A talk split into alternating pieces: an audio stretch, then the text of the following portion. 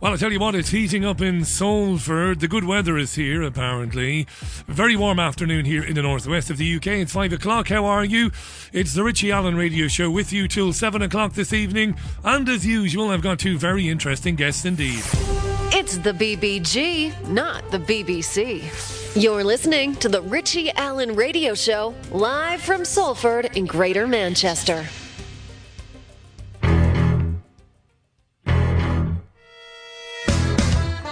It's the Richie Allen Show.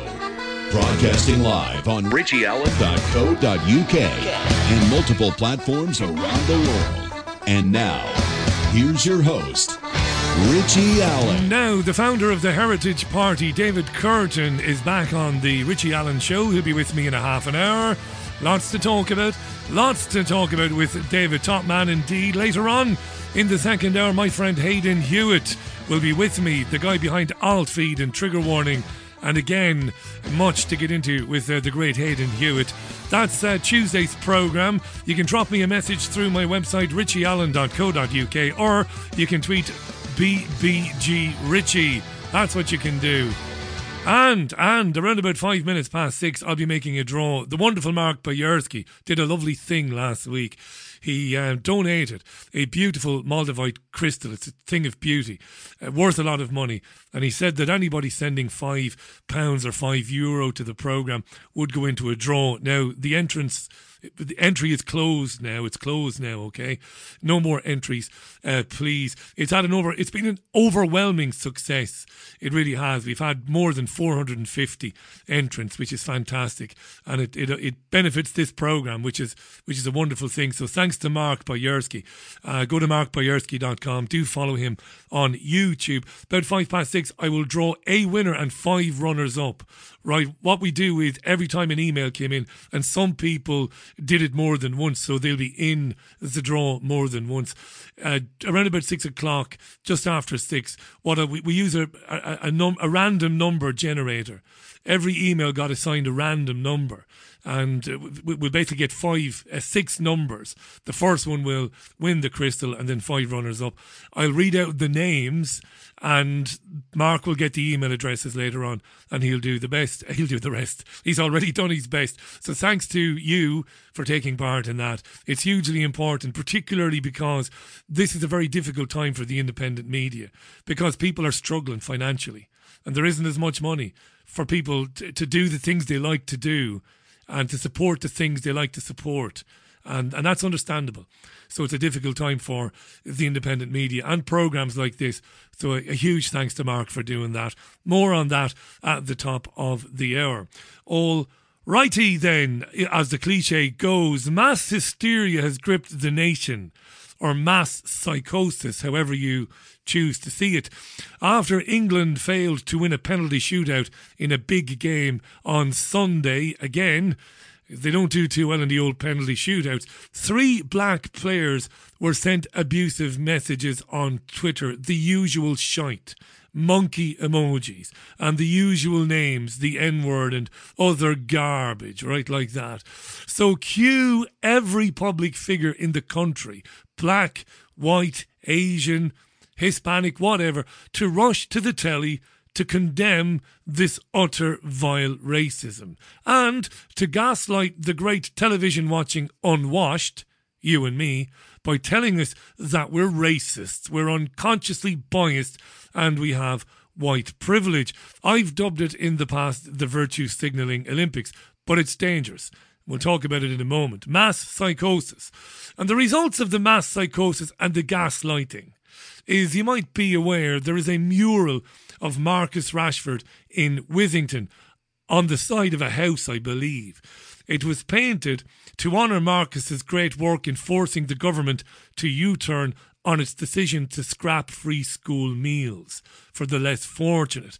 Now, I like Marcus Rashford, and I ain't virtue signalling. He plays for the team I have supported since I could walk. So I like the lad. He's an articulate kid and he's a good lad. And he looks after his mum, and his mum looked after him when he was growing up. Now, the mural was slightly defaced by a few scallywags, which is not good. Okay? So, what's been happening today reminds me, and this is going to sound like a real exaggeration, but it kind of reminds me of when Diana was murdered. They've been coming from all over the country, football fans, to leave tributes at the wall of the house in Withington containing the mural of Marcus. This is barking mad, this. And I don't care what anybody else thinks, it's barking. Well, let's bring in Sky correspondent Sadia Chowdhury now, who's by the mural of Marcus Rashford in Manchester. That was defaced, uh, Sadia, and now it is being restored. Yes, have a look at the response from the community here in Manchester. This mural is now uh, almost entirely covered in messages of support from people who have come and left post-its, uh, all different types of messages calling him a hero, uh, telling him his selfless compassion is inspiring. I can see a message here from Belgium, someone saying, You make Manchester proud. And lots of people here today uh, posting messages that they've uh, made at home, but also there's some stationery left here. In- some stationery left there. Messages from people from Belgium. Guys have come down from the northeast from Middlesbrough to stand around and post their messages of anti racism at the mural of Marcus Rashford. And if you go down there yourself, there is stationery there if you'd like to, well, to leave a message of conscience and and indicate and demonstrate that you're not racist. This is barking. Left here in case anyone wants to come and leave, uh, make a message here of their own. And uh, as you say, the original artist Nathan Axe came uh, earlier this morning to restore it. He, he spent about an hour working on it, and there was quite a crowd then at the time watching him. And I asked him, he didn't want to speak on camera, but I asked him about it, and he said when he saw what had happened to the mural, he was very upset by that but he was encouraged by the community response. He was overwhelmed by that response. It's something Marcus Rashford has spoken about as well, particularly the response from here in Withington, where, of course, he grew up. Let me read to you what he said in his statement. He said, This is Marcus's statement now. He said, I can take critique of my performance all day long. My penalty was not good enough. It should have gone in but I will never apologise for who I am or where I came from. And of course, Andy Burnham has been speaking as, as well about all of this. Yeah, to hell with Andy Burnham. You don't want to hear Andy Burnham. I will never apologise for who I am and where I came from. What does that even mean? I doubt Marcus knows what it means. But then I might be accused of gaslighting him, and I don't want to do that because I, I'm not him. And I don't know what he thinks about all of this. And the people are not virtue signalling, it's psychosis. It's it's programming, messages from Belgium, stationery left in case you want to rush down. Television images have shown hundreds of people travelling, as I said, from around Greater Manchester and further afield to come and leave messages at a mural of a footballer. It's crazy. Now, while the people have been gaslit or gaslighted, and maybe the football players are gaslighted too, the media whores, and they are whores, dear listener, okay? They are whoring mother truckers. They're doing the virtue signalling. So it's time for the return of the virtue signalling charts. Yes. I'm going to count down the top four virtue signalers today. And by the way, all of these are from today. These are media personalities or talking heads. The virtue signaling Olympics. You've never heard anything like this in all your life. So let's have the top four countdown. I do a lot for charity. I mean, this is astonishing shit, this. Straight in at number four is James O'Brien from LBC Radio, talking about his own white privilege and how he pats himself on the back for his support, well, of equality. These football players, these men, they can stop taking the knee when they want to. Go on, James. That's the point, isn't it? You want to know what white privilege is? White pri- privilege is me sitting here that my opinion on when they should and shouldn't take the knee matters one jot. It's up to them. It's up to them and their colleagues of every colour. Incredible, isn't it? Even someone who spends about three hours a day patting himself on the back for being such a, uh, a clear-eyed uh, supporter of equality just fell into that trap. How dare I? Have a view on when they should and shouldn't stop taking the knee. They stop. Yes, James. James O'Brien at number four with um, my white privilege and how dare I tell anybody about taking the knee. And he pats himself on the back at least five times a week for his virtuousness and his, and his love of equality. At number three, a duet between Good Morning Britain's Ranvir Singh and Susanna Reid. A duet. Ranvir, the newsreader, is crying And Richard Madeley tells her to dry her eyes, but there's no stopping her. And Susanna Reid, number three. Now look here, Ravi, you've got to read the news, so dry your eyes. No, it's, I mean, it's, it's, oh, oh, the thing is, it goes to the heart of what we want for our children. My son going to school, he's talked about racism that he's faced. He's going to be nine this. And we, we, yeah, but you think about it all the time. And you're privileged if you don't have to think about it. And the only time you think about it is when one of your heroes is suffering. Yeah. That's the definition. Right? That's the definition of privilege. Is that Andy walks around with it all the time, whether exactly. he's talking about quizzes or whatever he's talking about. You can't shake it off if you're in that position. And you can act like you are functioning normally, but all the time it's there. And privilege is having the choice that's the privilege, isn't it? It's having the choice to think about it. And now I think we have to remove that privilege. We all have to think about it. Yes. Good morning, Britain's answer to Pepsi and Shirley. That's Ranvir and Susanna. We've all got to think about our white privilege, don't we? At number two, here's Susanna Reid with a solo performance. Any other week in any other year, this would be number one. But this is some bloody week, I don't mind telling you. Susanna Reid at number two, speaking about Saka, Sancho, and Rashford. The three degrees for 2021, maybe. I hope that they realise how many people love them, are proud of them, and how many people they've inspired. Do you talk to your boys about this? Yeah, you of talk. Course. You, it's, it's, it's uh, uh, and I think, of course, I talk to my boys, Richard. You know, we should all we all have yeah. to talk to our children about this. There is a, a letter online from a nine-year-old called Dexter. Read out the letter from Dexter. And Mark but don't cry now. tweeted it along with his statement. And it says, Dear Marcus Rashford, I hope you won't be sad for long because you are such a good person. Last year, you inspired me to help those less fortunate. I hope Marcus feels everything that's coming through from this letter and from all the messages of support. Then last night, you inspired me again to always be brave I'm proud of you. You'll always be a hero. He's nine years old. Ranvir, I mean, honestly, it's it's hideous what That's England. It's hideous. That's England. That's it? isn't it? Dexter's England, right? Dexter is England. Hang on. I have to blow my nose there. Any other week, that would be number one. Susanna Reid there with Dexter is England, ably assisted by Ranvir Singh. Well, uh, that's not number one because the number one is the greatest ever. The number one is the GOAT, the absolute GOAT.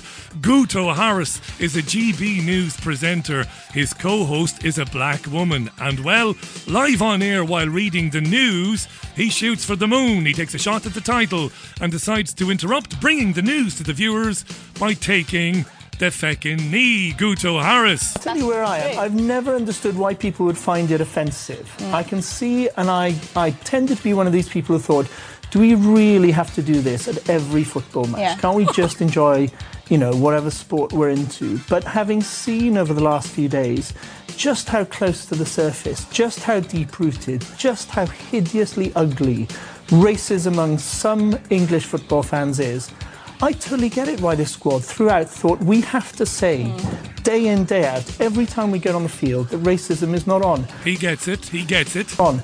And I actually, with the benefit of hindsight, I may have underestimated how close to the surface the racism still was. I actually now get it. And so much so that I think, you know, we should all take the knee. In fact, why not take the knee now? And just why not take the knee right now? And he does, live on air. And just say, it's a gesture, but it's an important gesture.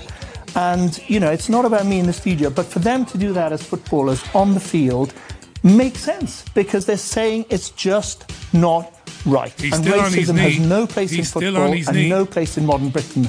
And those people who think that being English is, is, is okay with being anti black people. Being English is okay with being anti black people. Guto Harris, this week's number one.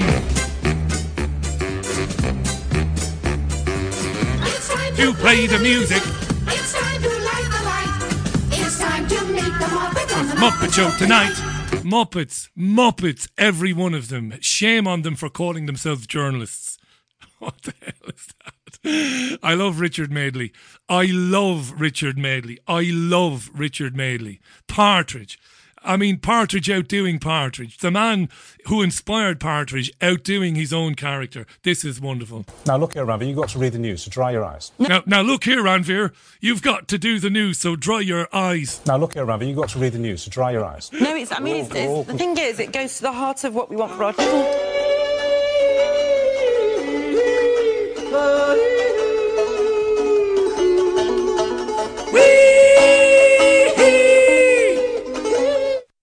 Nobody is racist. now dry your eyes there now, Ranvir. Now, now look here. Very Enid Blyton of him there. Now look here, young lady. Lovely stuff. Only Madeley could do it, eh? It's quarter past five, by the way. Let's be let's be serious now, children, for a moment. The virtue signalling charts will return at some stage in the future. I have no idea when. I could do it every day. Dawn Butler is a Labour MP and a black lady is she. She was on Sky News today and had some interesting things to say. Jesus wept, eh? Uh, here's uh, Dawn Butler. Some of this stuff is, well, well, I don't know. I, I think this is funny in, in a Kafka way, I think. The same people that are abusing people online are being racist are the same people that are going home and beating their partners. What? So, you know, we eradicate, we call out these people, we will rid society of many social ills. What was that? The same people that are abusing people online are being racist are the same people that are going home and beating their partners. Do you have a study to support that there, Dawn? Or are you just making it up off the top of your head? Dawn then thanked even, she tanked, if you're in Dublin or in Waterford, she tanked dropping your THs. She thanked the anti racists. But what I really want to say, I want to say thank you. Thank you to everyone who covered Marcus Rashford's um, picture with mm. warm messages and flowers and and like affirmations. Thank you to everybody that's come out and support the players. Thank you to everybody who is an anti-racist in society. I want to say thank you because it's by the power of those people that is actually um, we're seeing movement, that we're seeing change, and I think we have to we have to be vigilant. We have to constantly be vigilant and we have to constantly call it out. So thank you to everybody that is in this fight and that is being an anti-racist because that's what makes a difference. I will not be looking to the prime minister because I know his track record. I know the language that he uses. I know how they talk in private on their WhatsApp groups. We know what they're about. We will constantly hold them to account.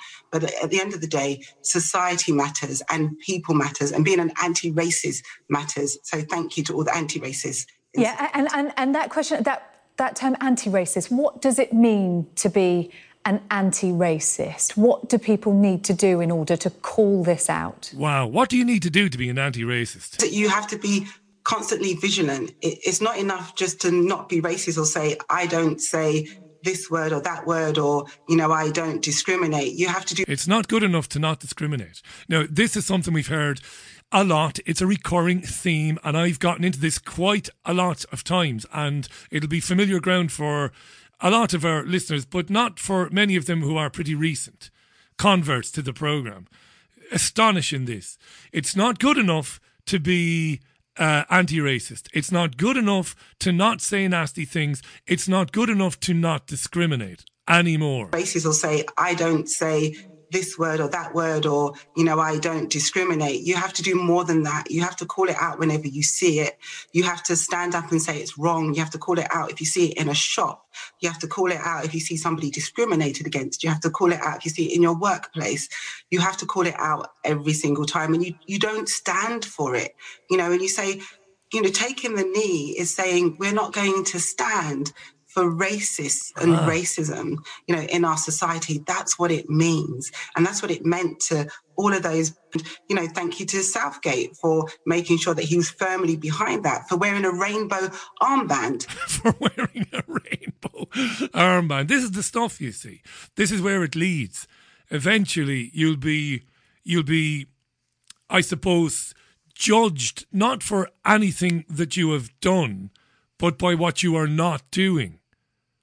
I told you that a very, very, very, very close friend of mine, very close, was on more than one occasion, was invited to Zoom meetings at a very well known company. Zoom meetings that were attended by some of the gay staff. And the straight friend of mine was basically told that you're kind of expected now to show that you stand against homophobia by attending these meetings. Non attendance, well, it won't be looked too favourably upon. It won't be looked on too favourably. So, wearing the armband and all this crap, this is what's coming down the line. It really is. Not good enough to just mind your own business anymore. You know, most of us couldn't give a, an arse whether the people that we are friends with are gay or straight or black or green or blue or trans. We couldn't care less. I've said it a thousand times. My criteria is very simple. It's incredibly simple. Are you nice? Can you hold a conversation? Can you get around in? And are you not too precious about yourself? If you answer yes to those questions, I don't care what you are, who you sleep with, who your God is, and the vast majority of people I meet and have met through my journey in life are very much like that. That's how they feel. There isn't widespread discrimination in society against any group. We are being gas-lighted or gaslit. We are. We're being broken down psychologically. A system that wants to do unspeakable things to us as a as a as a race, as a human race. The system has things planned for us that is unimaginable. It doesn't care. Nobody is more of a victim than anybody else. We're all under the jackboot now. But this is how it divides us, gaslights us. It breaks us down mentally by telling us that we are worthless, terrible, bad people. It's telling us 24 hours a day that society is bad. We're bad, we're terrible people, we're racist. It's terrible, it's endemic. We're hateful. We're full of hate speech. We we hate trans people, we hate gay people. And of course we don't. That's not to say that you can't find some individuals that might have some negative feelings towards people but they're in so much in the minority that you have more chance of dying of coronavirus if you're a Premier League footballer than you have of finding these people.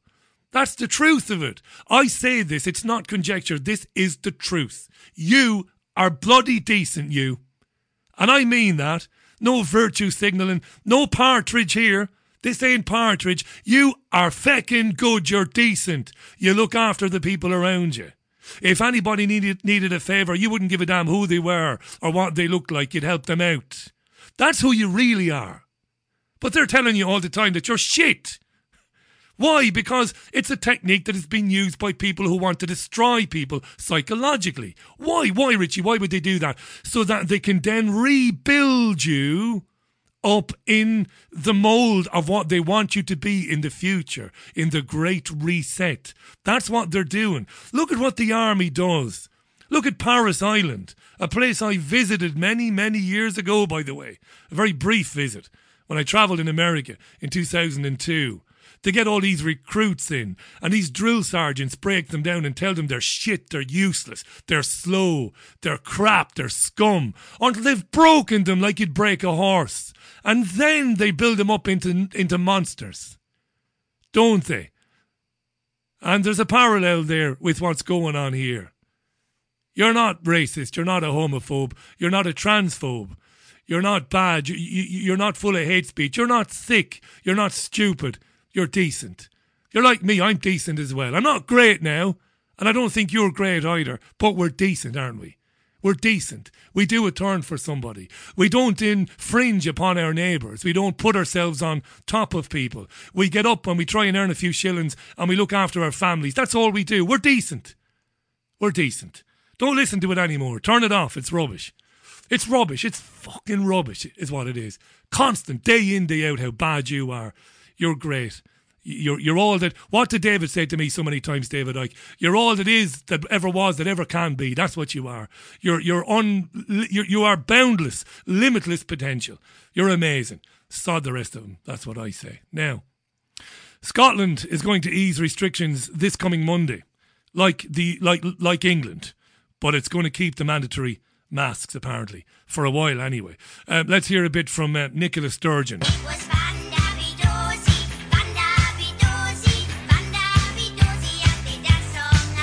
Yeah, that's our Nicola Sturgeon when she was a bit younger. She's Scotland's first minister. Listen to the language here. I know many of you feel anxious about any easing of restrictions, particularly if you can't have the vaccine or if you have conditions are, or are on treatment that suppress your immune system. The Scottish Government is very aware of that. We will not abandon you. For as long as necessary, we will ask people to take sensible precautions like the wearing of face coverings to allow you, like everyone else, to enjoy more normal life again. Did you hear that? Did you, We're hear, also launching a- did you hear that? Speaking about the vulnerable, did you hear this? We'll ask people to take sensible We will ask people to take sensible measures. As long as necessary, we will ask people to take sensible precautions like the wearing of face coverings to allow you, like everyone else, to enjoy more normal life again. Madness. This is insane. Sturgeon is saying we're going to keep measures. Why? Well, because there are some vulnerable people who might get the flu, who might get a chest infection. So we're going to look after them. And by doing that, we're going to compel you to take, basically play Russian roulette with your own health by wearing face coverings, which can, can do, well, they can do any number of, of uh, negative things to you, to your well being, to your health, physically and mentally. This is madness. It goes on. Lastly, we know that there are around 13,000 people at high clinical risk who haven't yet had both doses of the vaccine. So if you are one of them and if you are able to get vaccinated, please do so. Yeah. Signing officer, that final note of caution explains again the careful balance at the heart of our decisions today. The vaccination programme is working. It definitely is working, and that gives us confidence to ease restrictions further. But case numbers are still high. COVID still poses a risk to the health of many. In the race between the vaccine and the virus, we believe the vaccine will win, but we can't allow the virus to run too far ahead. So we must stick to a cautious approach. Yeah, we can't let the virus get too far ahead of the vaccine, so we have to keep a cautious approach. And this is going to be the way of it, not just in Scotland, but in the UK, in Ireland, in France, where Emmanuel Macron last night declared that you will need a COVID pass to go to, to, to shopping centres, to restaurants. And he declared that healthcare workers have until the sep- September the 15th to get jabbed. If they're not jabbed by then, they'll be fined. In Ireland, they will be opening up indoor hospitality only to people who have had two jabs. They'll be playing this game for as long as we allow them to play it. Oh, you can go outside for a bit. Oh, it's looking a bit dodgy now. We have a variant. The virus has gotten a little bit too far ahead. Let's rein it all in. This is where it's going. And I think I've been saying this since well, since April last year. It is 27 and a half minutes past the hour. Let me remind you, not taking any more entries for the draw for the wonderful Moldavite crystal donated by my great friend Mark Boyerski. Go to markboyerski.com. Shortly after six, I'll, I'll take six random uh, emails from the last few days. You've got as much chance as anybody else. The, the emails themselves weren't given numbers one to 400 in terms of since since they started coming in. They've been given random numbers. We'll draw six random numbers. I'll read the names out on air. Mark will get the email addresses and then he'll do the rest. And once again, thanks to him, but more importantly, thanks to you as well. Here's Johnny Cash and June Carter. David. Yeah, Johnny Cash, yeah. he said Johnny Carter. Johnny Cash and June Carter, who later became June Carter. Cash and Jackson on the Richie Allen radio show. Tuesday's programme, the 13th of July. 2021. Let's welcome back to the programme the founder of the Heritage Party, a former member of the London Assembly, a top, top guy, a politician, former teacher as well. Lovely to welcome David Kurten back to the programme. Look sunny where you are, David. How are you? It's actually really nice, thank you. But great to be here on the show. Uh, it's great to have you back. Yeah, apparently the weather men and women are telling us that we've got a couple of weeks of good weather coming. So please God, all all fingers crossed. Before we talk COVID passports and before we talk restrictions and never ending and all of that, um, I'm not being humble. I really mean this. I have a lot to say about race relations and race baiting, but I'm a very bald, middle aged Irish bloke who I've never really experienced prejudice ever. And today, some people I know very well are saying to me, I like what you have to say, Richie. But then other people I know quite well are saying, Richie, walk a mile in my shoes. You know, you've got a cheek to be pontificating about, about racism. Look, it's nasty when people say things uh, about footballers after after a game. It's it's it's it's rot, and I don't like the fact that people you know call people names and say these things. But I'm not sure that it's indicative of a much wider problem of genuine hatred in the country. That's all I'm saying. You are a black gentleman. You've lived with it. Um, give us the lowdown. Put me in my place. What's really going on? Are we as bad in this country as we're being told we are? No, not at all. And this is a wonderful country for everybody of every race, every ethnicity. You know, I mean, I, I grew up with a bit of racism. You know, I experienced it myself. Um, I was, you know, experienced some nasty things. I was beaten up and stuff, you know, a couple of times when I was a child in the 70s and early 80s, you know, for being um, a black or brown, if you like, in um, a village which was predominantly white. And, you know, I saw NF um, National Front sort of signs daubed uh, in a lot of places. I mean, one of the worst things I remember, I mean, I, di- I didn't know, I didn't even realize at the time, but, you know, I sat down and waiting for a train uh, on a station um, in Sussex where I lived. And yeah, some guy came up and talked to me. I thought he was being friendly. And um, he said to me, Ah, oh, see, you've had a bit of the old tar brushing then. And like, I didn't even know what he meant. I just thought, um, what?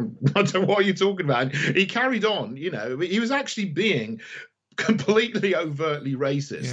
Yeah. Um, but as a naive uh, kid, I didn't even realize that he was. And yeah, he ended up saying, "Ah, oh, I think people like you should go back to Africa and uh, you know leave us for the white people." Then I realized it's like, oh my goodness, yeah. you know, uh, horrible, horrible feeling after that. But you know, that wasn't everybody. You, you know, it was the, it, it, was a minority of people even then. And you know, as um as I grew up, it sort of seemed to completely disappear and dissipate debate, to be honest. And you know, I remember in the 90s actually sitting in a in, in a pub in Salisbury where I lived at the time, and um, you know, someone came in. Uh, I was with a group of friends, uh, and they just started having a go at me.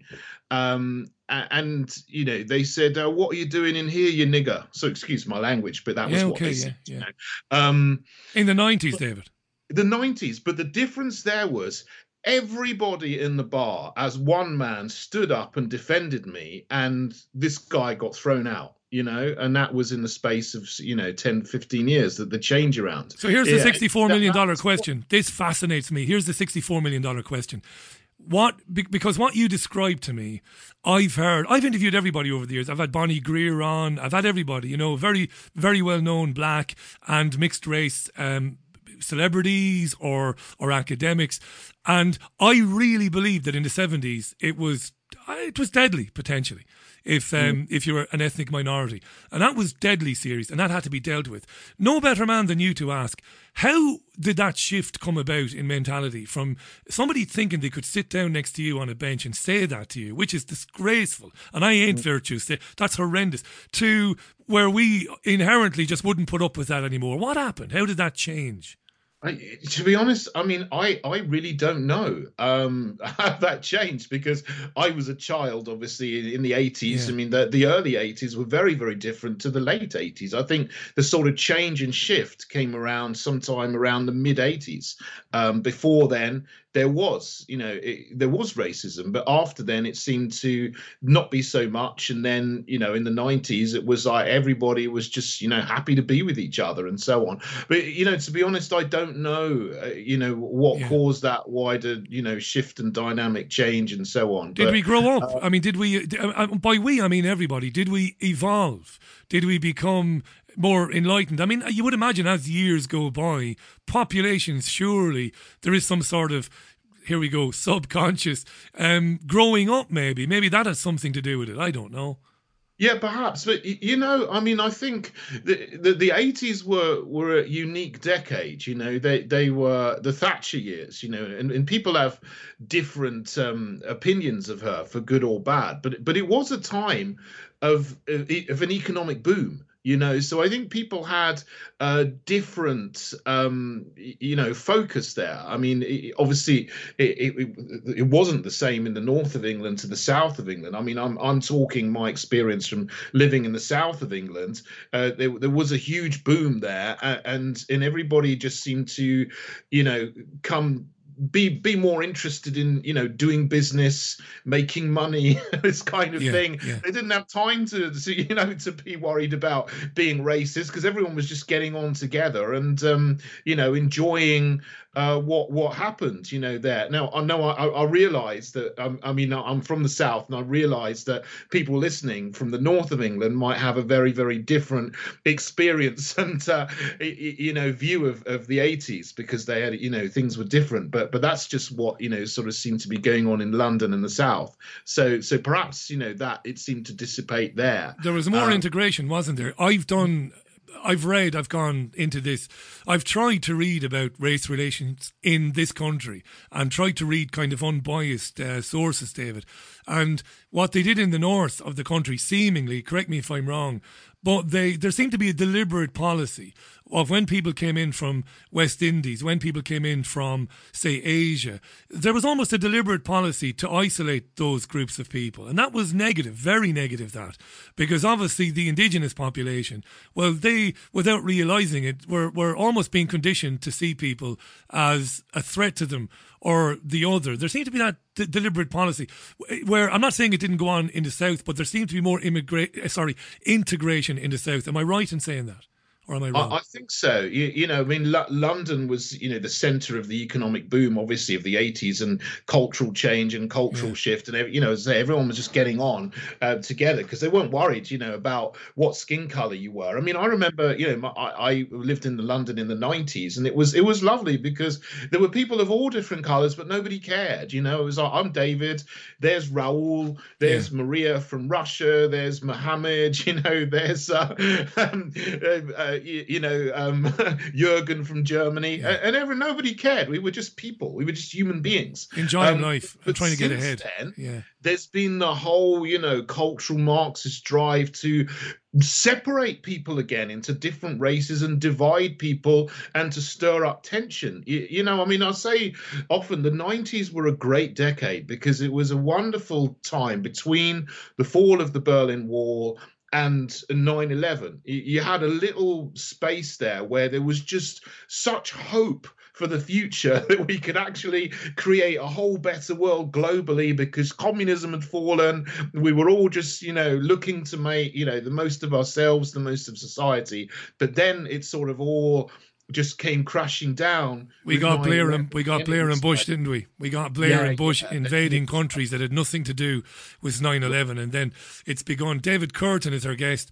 Well, thanks for those insights, David. Um, I don't. I, I'd hate to. I mean, I'll never meet Marcus Rashford or Bukayo Saka. uh, Saka, excuse me. I'll never meet them. What as as even though I'm a white guy, as a relatively experienced guy who's gone through a few things over the years, some difficult uh, patches, I would say to those young lads, it doesn't matter wh- wh- whatever some bloke says on social media, hiding behind anonymity.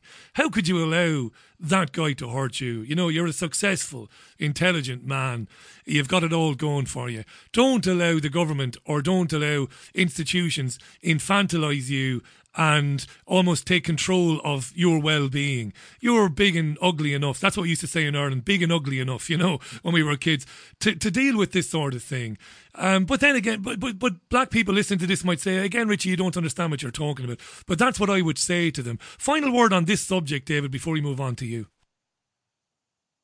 Um, yeah, yeah. Look, I would completely agree. I mean, you've got this narrative here that there's all these nasty things happening on social media, but who knows if these people are real? I mean, most of them seem to be uh, accounts that are, are, you know, bots or foreign, if they are at all. Um, you know, saying nasty things. But personally, I haven't seen anything at all which looks like racist racism against these three guys. There's just a general sort of narrative that this is happening, but you know, we we can't see it because either they've been taken down, but no one can seem to point to any specific person who said anything specifically nasty. And certainly no one said anything to their faces. It's just people mouthing off on social media, whether they're real or not, you know. Um, Yeah. So I think this is all, uh, you know, a storm in a teacup, but it's being um, hyped up to continue this Black Lives Matter narrative, the, this narrative that Britain is systemically racist and we need to tackle white privilege and therefore we need to have um, positive discrimination for BAME people, and we need to, you know, flagellate ourselves for slavery and things that happened uh, 200 years ago, rather than just saying, look, we're all in this together, we're all in this together. Let's get on. Let's be happy. Let's be British. Let's be English, whatever, Scottish, Welsh. Enjoy ourselves and uh, look to the future and build our nation again. It's divisive rather than constructive. Good stuff. I, have to apologise. You never correct me. You're you're really decent, and you, you should do it to me because I deserve it. When you're being interviewed by a radio presenter and they say something that's flatly wrong, you should get stuck in. Of course, your mum was, uh, I think, born and bred here. I think your dad was Jamaican, so I yeah. shouldn't, I shouldn't, I should categorise you, of course, as mixed heritage. So apologies for that. It dawned on me just a second ago. I'm an idiot, me, but there you are. I told you that before anyway. Um, we're going to be in lockdowns or some degree of lockdowns forevermore, are we? The way things are going? How do you feel? Well, if we don't stand up and take back our freedom, we are. You know, we have fundamental freedoms that, that, come from common law, that come from natural law or whatever, but we've just seen them trashed over the last year and a half. I mean, these are freedoms that our forefathers fought and died for in the Second World War and many, many times before throughout history. And it's so disappointing that people have so easily just given them away. You know, the, the government and the globalists, they consider that if you don't uh, push back against them when they're taking freedom from you, then you are consenting to whatever they do. So we we cannot be passive. We have to be active in resisting and saying no, we're not having this. You know, and what we got in this country is like having a regime change without a physical change of regime. You know, people voted for Johnson in 2019 because he said, "I'm going to get Brexit done. I'm going to level up." That's all they. That's all they thought of. That's all they voted for. But he hasn't really done either. He hasn't leveled up. He's leveled everything down, and uh, will continue to do, including our freedoms. You know, these people are going to take away our freedoms uh, progressively uh, more and more and more. You know, there, there's there's the illusion here of Freedom Day, which was supposed to be uh, the 21st of June. It was put back uh, now to the 19th of July, and just before they're doing it, now they're saying, but we want to introduce vaccine passports, which is really Chinese Communist Party style digital identity. You know, when we get this freedom will be gone you know, far more than it has been in the last 16 months. And yeah, there's never, you'll never say never. There's never a point where we can never get it back, but it's going to be more and more difficult to get back if we keep on capitulating and if we keep on being passive. So, you know, we have to strike out. We have to be more persistent. We need to double down and double down again and again and again to stop these people from trashing our country and trashing our freedoms. We got to do it. You know, otherwise we are going to be ending up living in a virtual prison. No doubt. And do do you think businesses need to take the lead here? Because it looks like Johnson's government is going to pressure businesses to run this COVID certification or vaccine passport scheme. And I really, and I know you do as well. I know through UKIP and through the Heritage Party, you know, businesses have always been interested in you and your party and what you're doing because you're pro business, right? So yeah. I know that I, I know that it's been terrible for them. I, I know that. And I know they do not want to do this stuff. But mm. on the other hand, and I think I said something today, not, not that I ever have too many profound statements to make, but they're staring into the abyss now. It's like another few weeks and businesses are gone forever pressure is going to be brought to bear on them to do this. And I have a feeling that the government, as we get to autumn, is going to be basically threatening the businesses of this country by saying, look, cases, again, you know, oh, we're a bit worried, oh, variants. If you don't run these schemes, we'll close you down. So will businesses be in a position to stand up against this? Because I think if businesses do it, I think people will follow their lead. What do you think? Yeah, it is. I mean, it, it, this is, of course, the government's going to do this. I mean, they said back in January, we're not going to introduce vaccine passports. Now they're saying we want you to implement them on a voluntary basis. And then they're threatening them if you don't do it on a voluntary basis, we'll make you do it. But I mean, this is just coercion. I mean, they, they I don't think they will be able to if all businesses just get together and say, we're not doing this, the government loses its power. You know, it's like um, with the freedom rallies. You know, I, I was on the the first couple uh, over a year ago where there were only 100 people or 300 people. The police could just easily shut them down in a few minutes. Then there were the ones in Trafalgar Square with 10,000 people. They couldn't shut those down. They did eventually, but we resisted for a number of hours. Now you have 200,000 people plus going out on the street every month. This, they don't do anything because they know there's too many people. Um, they, they're, they're powerless against so many people peacefully marching in the street for freedom. You know, um, there was a terrible story of the court case this week of uh, this cafe in Plymouth. I've forgotten the name of the cafe, but they were fined forty-two thousand pounds for continuing to open um, and for the terrible crime of serving coffee. Yeah you know, and and the the sort of uh, smears and feeding their families and feeding their family, David, and feeding Yeah, their yeah. family. Yeah, Exactly. doing their business, doing their job, um, you know, and and feeding the the the you know the, the people who the, their customers, and then you know making money for their families. This is now crime under Johnson, who's supposed to be a conservative, who's supposed to support businesses. So this is not what the global the globalists want to shut down small and medium sized businesses. So the only businesses left are these huge global monopolies, which then will work hand in glove with the government. So essentially, we'll have Italian fascism. You know, which is like the the, the government doesn't uh, own every, anything, but it controls it Controls. controls all the businesses, and it says which ones can operate and which ones can't. And if you don't follow the government line, then you're not going to be allowed to operate. But you know, I mean, if they if all the businesses got together and said we're not doing this vaccine passport thing we're not doing digital identity then the government loses its power and the people um, take back control simply by not consenting and not complying and refusing to be coerced that's what we need to do but it, it's it's so hard um, because they divided us. You said I, I saw. I've seen you say this, and I believe this to be true. You said this because they've been so successful over the years in dividing us along all of these lines. You know the the the fake, you, you know the, the the culture wars. Uh, uh, this identity politics, so that the vast majority of, I mean, I, I, we, we, we know our next door neighbours on either side, and we're very fond of um, our neighbours, particularly um, one set of our neighbours. The other set we get on with really well, but we don't see them that often. Now, I, I understand that's a rare breed, that's a rare thing that, but I have to put my hands up and say that elsewhere in our community in Salford, I haven't a clue, David, who these people are.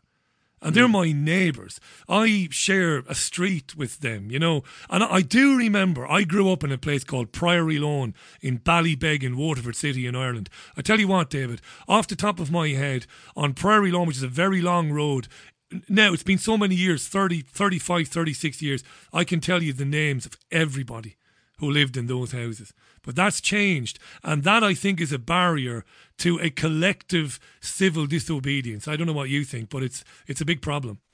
It, it is, you know, I mean, especially in the big cities now, the big metropolises, people don't really know their neighbours much. I mean, you know, I've lived in London for five years. I, I don't really know the neighbours and the people in my street. I mean, I, I recognise one or two of them and maybe say a, a quick hello to some of them. But, you know, the people that I, I really sort of get on with and see, you know, on a more regular basis are not my immediate geographical neighbours, but they're people, you know, all over the place in sort of networks of interest. And, you know, that's a difference. I mean, it doesn't mean that we have fewer friends and fewer people that we uh, are in contact with. It, it just means that they're more geographically dispersed. But um, Do they need to be more local? Do you think they need to be more local in order for civil disobedience to work? Yeah, we need to build this back again. Um, and it, it's easier in smaller places. I mean, this this is just one of the things about you know big cities. You know, London, Manchester, Birmingham. You know, whatever. So it, it's harder to do in big cities, especially when people are moving around a lot more. And that's one of the things about you know this country over the last fifty years. And so when people are moving, moving, moving, moving far more frequently, you know, people aren't really staying um, in their communities so much anymore. I mean, this has kind of been lost all over the place. People say whether it's the city, whether it's small towns, even villages. You know, I mean, a lot of villages, um, sadly, you know, people have just sold up, and you know, houses have been sold to, to people Yeah, from London coming with lots of money, buying up, you know, nice places in the country, and of course, then that destroys the the feel of the community just because people move out and and I don't know where they go to. You know, I was up in Norwich last weekend, and you know, someone was saying that to me there. You know, people sell their old fisherman's cottage cottages. Very sad, but they take the money and then they move somewhere. So you know, the community is destroyed um, that It's way. Um, it, it it is uh, difficult to get that sense of community, you know, that we had in this country before people uh, started moving around more. But you know, we got to find ways of, of getting that back again. And you know, there's this movement around called Stand in the Park. You probably heard of it. Brilliant. Glad you watch brought it up. Glad you brought it up. Tell us about it. For people who've never heard about it, tell us. Yeah, so I, th- I I think it started in Sydney, but it's come over here to the UK, and people just go on Sunday morning, and they just get together and stand in the park and meet up and talk and and uh, chat with each other and share ideas, maybe go for a little walk around, and uh, it's just anybody can go, um, but it's just people who love freedom who want to get together and try to recreate that sort of sense of local community, which is great, you know. And people were doing this when it was illegal to Yeah, meet in a yeah. I I mean, I understand, can't even yeah. believe I'm saying that. I know. You know, but it was In the we had UK. a period where it was illegal to meet in a park. Jesus, not not Stalinist Russia, not not North Korea. Can you must be aware? You know, it's easy for me to sit here in the UK and throw stones. My country is a basket case. You probably know that a 66 year old grandmother called Margaret Buttimer has been sent to prison in Cork for 90 days for repeatedly refusing to wear a face covering. I'm not making this up. This is a grandmother now who's who's got every right not to wear one of these dangerous muzzles, by the way. But um, yeah, she she was given a suspended sentence previously, and yesterday a judge basically threw the book at her and sent her to prison for um, 90 days. Now it's unlikely she'll serve 90 days in prison, but that doesn't matter. I mean, this is Ireland. I, I can't get over this. I really can't. I mean, you must be flabbergasted at that. Ireland was supposed to be more relaxed and more community oriented than the UK. You know, I mean, I always thought of at the times I've been to Ireland, it was just so friendly, so easygoing. I mean, I I can't hardly believe, you know, countries that we think of like this, Ireland, you know, Australia's another one. Um, uh, you, people are just sent to prison for just doing normal things, just Yeah. going about with your face showing. I this is you know this is like the Soviet Union where the, the Cheka would come round and just arrest you for looking at a statue the wrong way. I mean they just make up these rules which have no basis in logic or reason but it's just to um make crimes that you can arbitrarily be sentenced to i mean really this is like the early days of the Soviet Union or Nazi Germany. We're recreating again, you know, and I, I don't think that I'm going too far in saying that because this is what's happening. It's appalling. It's You appalling. know. You know, what the judge said to her? guy called Judge uh, McNulty, this guy McNulty, he said to her in sentencing her during the summing up, he said, um, inexplicably, wait for it, inexplicably and inexcusably, Margaret Buttimer has shown profound disrespect for all those who have lost their businesses. I mean, you could choke on the irony. The government has caused the businesses to collapse, and he's sending a woman to jail for not respecting the collapsed businesses that have been destroyed by the government. I, I mean, and you know what, David? There hasn't been a single condemnation by an Irish journalist today. Would you believe that? Really? Yeah. Oh, I, I, this, this is absolutely sick, isn't it? Really? Yeah. I mean, what, what are these people thinking? I mean, you, you'd think anybody with any decency would just go, "This is tyranny, right here, right now." You know, I mean, this is what people are supposed to, you know, go to school and learn. This is what happened is in, in. Nazi Germany. Uh, Let, let's look at the signs for this so that we can stop it happening, lest we forget we say that every year when we go to Remembrance Day, but you know people have forgotten what what what what is going on with people's heads. What is going on with this judge? that he is sentencing someone to prison for not wearing a mask. I mean, really, I mean, you, you would get you, you, you get a less severe sentence for bashing someone over the head. You would actually. You would. You would. If you had a rumble on the cobbles after a pub and you hit somebody from behind and and and gave them a black eye or cut them, you probably wouldn't get more than a few days, probably. Mm. That's a very good point. Final question to you today. Thanks for coming back on. This is no joke either. Evidence is emerging that they will impose lockdowns in the near future to prevent climate change. This is not a joke. I mean, you talk, I, I know it sounds so doom and gloom today, doesn't it? But they're actually speaking about this, David.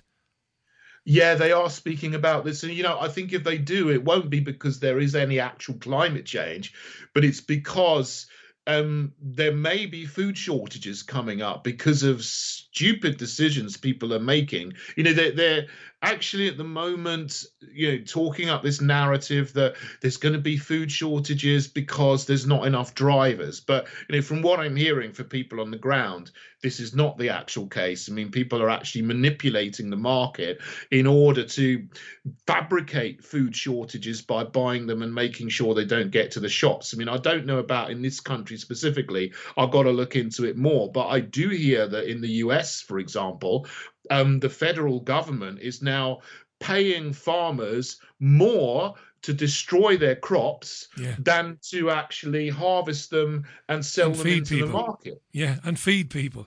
It's so yeah. it's so upside down, David. It's uh, it's staggering. We, I always get a very good reaction when you're on, and you'll see yourself when you go on Twitter. You've got a big Twitter following yourself. Excuse me, it's at David Kurten. K U R T E N on Twitter. Follow David. Is there anywhere else online, uh, David, that people should go to uh, to engage with you, or is Twitter the best place? Yeah, Twitter. Twitter's good. I mean, I'm on Gab as well. Uh, I'm on Facebook. You know, it's just David Kurten. You can look me up. Um, I have my own website, davidkurten.net, And also, of course, I'm leader of the Heritage Party. So you can look at our manifesto, heritageparty.org. Uh, you can join us there. But, you know, our manifesto is very much for freedom uh, and for liberty. And, you know, specifically in there, we oppose all of these coronavirus regulations and say we should never get into this situation ever again. Brilliant to have you on, David. As always, come back anytime, mate. Have a, have a great rest of your Tuesday. Thanks a lot. Good Cheers, David. You. And you. Uh, the great David Kurten there, live from London. Check out the Heritage Party online. Uh, it's at David Kurten, K U R T E N, on Twitter. Love having him on. Love chatting with him. Always good value is David. I remember that David's mum, white British next time, and dad was Jamaican. I remember that. I did that to somebody else before years ago. I interviewed John Fashanu's niece, I think. Yeah, Justin's daughter, Amal Fashanu. Yeah, that's right. And she was very kind. She didn't correct me until the end of the program, until we'd finished.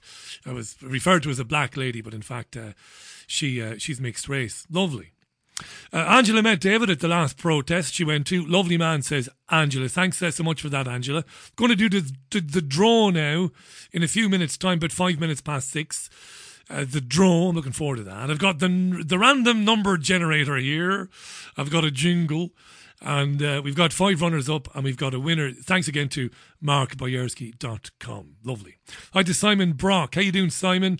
Thanks for your tweet, PBG Richie. You can also contact me through the website richieallen.co.uk.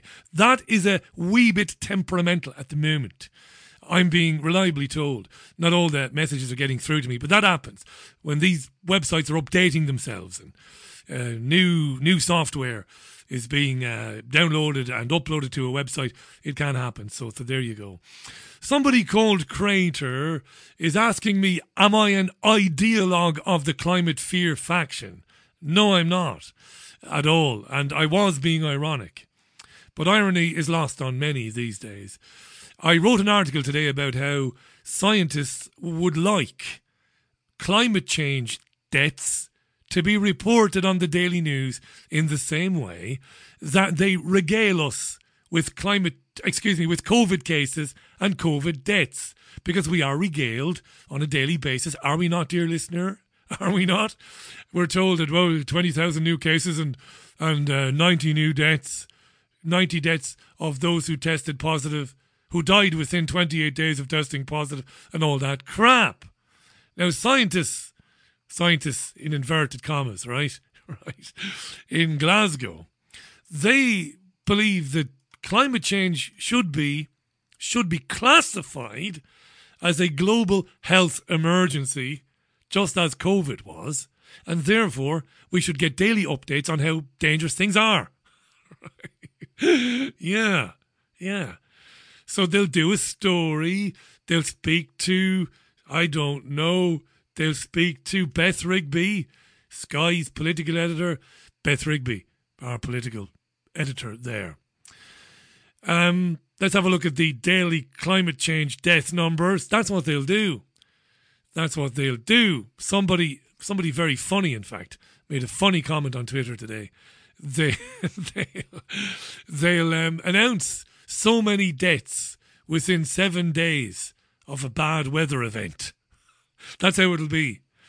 67 people have died since or within seven days of the last anomalous climate change manufactured weather event. This is no joke. Climate evangelicals, calling themselves scientists, want deaths caused by climate change to be reported every single day, just like COVID. Yes, I know. Here we are. So I'll say no more about that. I'll say no more about it now. I'll say no more about it. Ewan Cooper says that he recommends Stand in the Park for lifting your spirits. I've been to a couple now, Richie, in different parts of the country, and the same welcoming, friendly attitude uh, was the same in both locations. It's a good way to network, says Ewan. There is one in Salford. It meets, I think I understand it meets during Sunday morning melodies. Some people will do anything to get away from Sunday morning melodies. But no, it meets uh, 11 o'clock, I believe, in Salford. So I'm excluded right there. I can't go. I can't go. That being said, I wouldn't go. Why? Are you too good for standing in the park? Are you, Baldy? Of course I'm not. But I don't have very much free time. In fact, I have hardly any. So I like to spend it with uh, my other half, El Frago Tremendo, as she's known in the community. Lots of tweets. Thanks for them. Thank you for them. Absolute horror being expressed at the fate of Margaret Buttimer, the 66 year old gran who's been banged up because, well, she just wouldn't bow down to tyranny. Wear a mask, kneel. Wear a mask, kneel. Kneel means no, Osquelga in Irish. We'll bang you up then. Not a word, not a word of uh, criticism in the Irish media. Imagine it. Imagine it. Yeah. Charlie says, I find racism mind numbingly boring even when I'm on the receiving end of it. Maybe if everyone yawned, it would just die a death. Fair enough. William says the 70s and 80s were about creating divisions. The 90s was all about keeping the masses distracted before the big event, which was September the 11th, says William. Thank you, William. Lovely. My articles are they're they're spreading far and wide, by the way. I see quite a few trolls tweeting me. That's good. That's good news. They're getting out there, my articles. On Thatcher, Faisal tweets, were the Thatcher times a true economic boom, even in the south? Rents slash cost of living skyrocketing, student grants being taken away, etc. I agree, Faisal. I agree. I've said it too many times about Thatcher's Britain on this program. I, I, I thought that David might have been fond of Thatcher. A lot of people who were in their early adulthood in the 80s were fond of Thatcher because it seemed that things were on the up and up for, for many of them, you know, in the city. So forgive them for they know not what they say. Yes. Hi to Brian Murphy. How you doing, Brian? He says the shift was down to the fresh Prince of Bel Air. I asked David why that shift from the National Front and violent attacks against black people and other people of colour, which were real. It was going on. It was dangerous, right? Why that shift then to, you know, a guy getting chased out of a pub for calling somebody the N word, as it were? Uh, the Fresh Prince of Bel Air says says Brian. Maybe, maybe I've missed a trick there. Right now, here we go. Here we go. Roll up, roll up. Massive thanks to Mark Boyerski, who's a great friend of mine and a great friend of the independent media's. When he was on the programme last week, at the very conclusion of it, he said, Richie, got a very beautiful, and it is a beautiful thing of beauty. You've seen it on Mark's YouTube channel. Moldavite crystal. He said, Richie, from, from last week till five o'clock today, anybody who sends five quid or five euro to the programme will go into a draw for the crystal. And, uh, you know, you could get two, three, four tickets, depending if you wanted to do that. And some did. Let me assure you, everybody who sent me a message, every single support, every single um, five pounds or five euro has been logged. Everyone was grabbed. If you send five euro, five quid or more, you're in the draw. And what I did was I assigned random numbers. We had more than 400 entrants, which is wonderful, right? So I assigned a random number to every single one of them. So the first email that came in isn't necessarily numbered one, and the final one that came in isn't necessarily numbered 400. See, see what I did there? So I've got a little silly, cheap, random number generator on screen now, and I'm very simply just going to generate some numbers. And I'm going to tell you who the names of the runners up are first, the five runners up. I know. I'm not going to do a drum roll. I've just robbed Alex Trebek's Jeopardy. Here you are. Spare no expense here, I don't mind telling you. But do check out Mark's YouTube channel, Mark Boyerski on YouTube, although he's um, suffering a bit of censorship there of late. Aren't we all? Aren't we all indeed? Right, so I'm going to do a random bit of clicking here to generate a number. Ah, the best laid plans of mice and men and all of that. Let me just bring it up here again. Lovely jubbly. Have I got it? Have. Lovely stuff. Right, here we go. Okay. Let me just do this. Right, first number then is number 62. These are the runners up now. Number 62 runner up is Bruno Perlstein. Bruno Perlstein. That's P E R L S T E I N. Well done, Bruno. Runner up, first runner up, or fifth runner up, or something. Second runner up, let's do the old random number generator again. I'll try and make this as quick as I can. Number 138. And that is Linda Jankford, or Yankford. Linda J A N K O R D. No, it's Yancord. Linda Jancord or Yancord. Yes, well done, Linda. Good job. Lovely, lovely. Let's do the old number again. This time it's 135, and that's Emily Harnett. Emily Harnett, H A R N E T T. Well done, Emily. Good job. Runner up there. Let's do another one quick. 364 this time. Scroll on down, see who that is. That's Louise Parton. Well done, Louise. Good job. Well played, and thanks for supporting the Richie Allen show. Let's do another one at the speed of light. Number nine this time. Jesus, I don't know if I can pronounce this. Uh, nine is Ziga Dermitz. That's D E R M I T Z. Ziga Dermitz. Runner up. Well done, Ziga. Well done.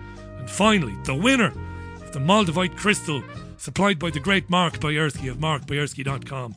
It's number 268. Jesus. We just find that now and give it you. This is all above board.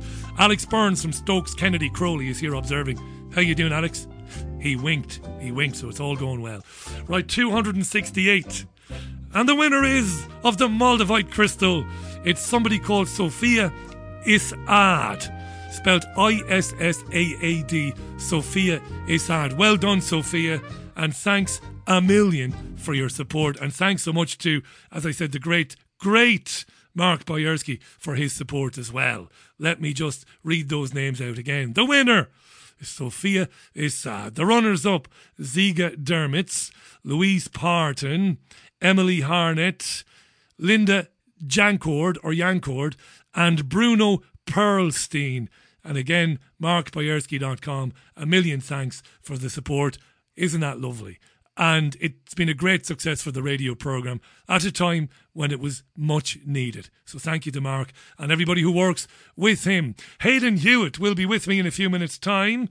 Uh, you don't want to miss him. Lots to talk about. We're not going to spend so much time on COVID. We are going to talk about a very interesting story, which you can read at richieallen.co.uk right now, if you like, by the way.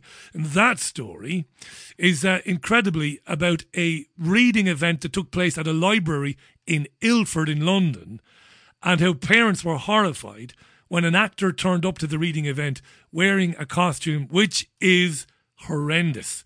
Parents complain after actor wears shocking costume at kids' event. We'll get into that with Hayden and uh, much more besides as well. And I'm looking for a tune now. Yes, I've got a tune. I've got a tune. Yeah, I got so caught up with the old uh, raffle there that I, I messed up big. But I have a tune now. This is Suede and this is Trash on the Richie Allen Show, second hour, the 13th of uh, July. That's the one. Thanks again to Mark, Boyarsky, and all the gang there. Hayden Hewitt's next. Now, that is Suede and Trash on the Richie Allen radio show. Before I forget to tell you, there will be a phone in tomorrow from 5.30. A phone in from 5.30. Giving you a heads up on that. I'll be taking phone calls and Skype calls from you at 5.30 tomorrow, Wednesday, right up until 7 o'clock. Keep it in mind. I will put memes up later on with the details, and I'll do that again tomorrow morning. Uh, my next guest needs no introduction whatsoever. He's the man behind the new platform altfeed.org, uh, the trigger warning show, of course, and the Altfeed show now on, on YouTube. The co founder of the now gone, sadly, liveleak.com, the one and only Hayden Hewitt. How you doing? I'm not so bad, Richie. How you doing, fella? I'm not, not too shabby at all. When I saw that story we're going to kick off with today, I immediately thought of you because um, you've been, I think it's fair to say, warning people in the last few years that these things are they're, they're no longer anomalous. They're becoming more no. frequent. Let me do a very, very quick summing up of it. We saw a Labour councillor came out today, an Ilford based councillor called Jas Athwal, and he apologised because on Saturday a reading event took place at a library in Ilford, and an actor was hired to help put on that reading event, and he turned up wearing a rainbow coloured monkey costume, seemingly monkey costume, but with a great big dildo hanging from his waist and his backside and his nipples bared to the world. It's horrendous, and I've never been prudish. This is awful. How does it even happen? But th- this is not well, oh, new, oh, is sorry, it? I think I've just moved out a signal range there. You're back. You're, I think you're back in the house. He's not. No. We'll give him a minute to get back to signal range. Hayden Hewitt, by the way, altfeed.org, a brand new platform to share and discuss information that is banned elsewhere. Do check it out. This story is absolutely mental, really. Uh, the Labour MP for Ilford North, Ilford North, a guy called Wes Streeting, he said, I'm deeply concerned by the, the, fact that this happened. He spoke to the Mail Online and he said that he'd sent a letter to the company who hired the actors saying, How the hell did they think this costume was appropriate for family audiences in libraries? Let's see, he's Hayden back. You back, Hayden? No, he's not. If uh, if it comes to it, we'll do it on the old dog and bone. We'll try again. We'll persevere with the line. This is the sort of thing that used to happen years ago on international football commentary, but we're back. I think we're back. Are we back? I'm, I'm here. Are you there? I'm there, yeah, 100%. I, I, I don't go anywhere. You're outside now for a better signal.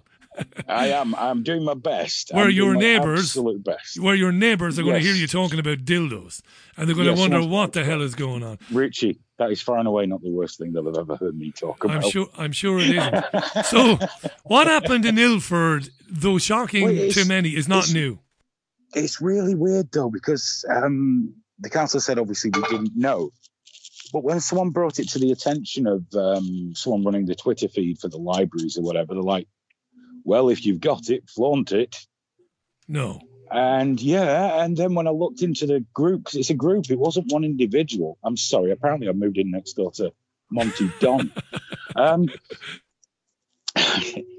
of course, um, it, it's not an individual. This is an entire group that do these things, and all of the animals are kind of sexually unusual.